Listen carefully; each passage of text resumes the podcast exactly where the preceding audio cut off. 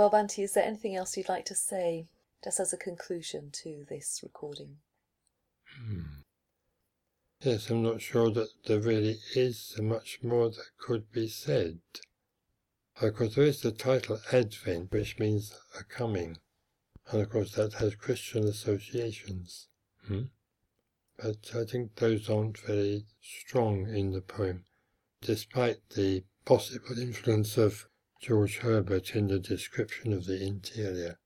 But also one could say, let's say from a more ethical point of view, the scrubbing of the table, the sweeping of the floor, they have something to do with very definitely ethical preparation, purification, cleanliness. Huh? Because uh, the woman who is speaking, you know, wants the stranger to find everything in good order. Because using another symbolism, he's perhaps the guest. And you know, I've spoken about the guest in some of my uh, lectures.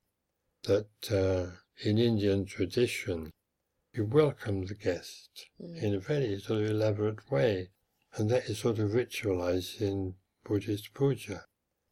So the guest can also, well, the Buddha can represent the guest. He doesn't belong to your home. Hmm?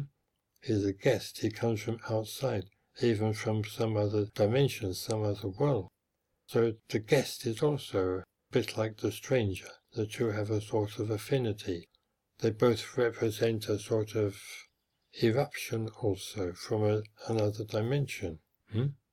a higher dimension, into your very ordinary life.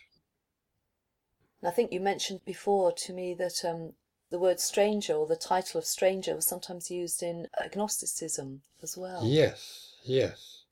It's that we ourselves are strangers here. Hmm? We ourselves come from some other world, and we've forgotten that, and we have to remember and find our way back to that higher world. I remember my old friend Clare Cameron published a volume of poems called A Stranger Here. Hmm. That's how she felt, that she was a stranger in this world and in this life.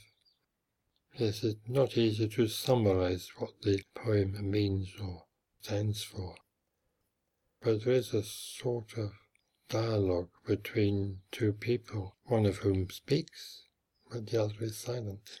mm. But they're both there. Mm. And one of them is waiting for something to happen. Perhaps the other one is also waiting for something to happen.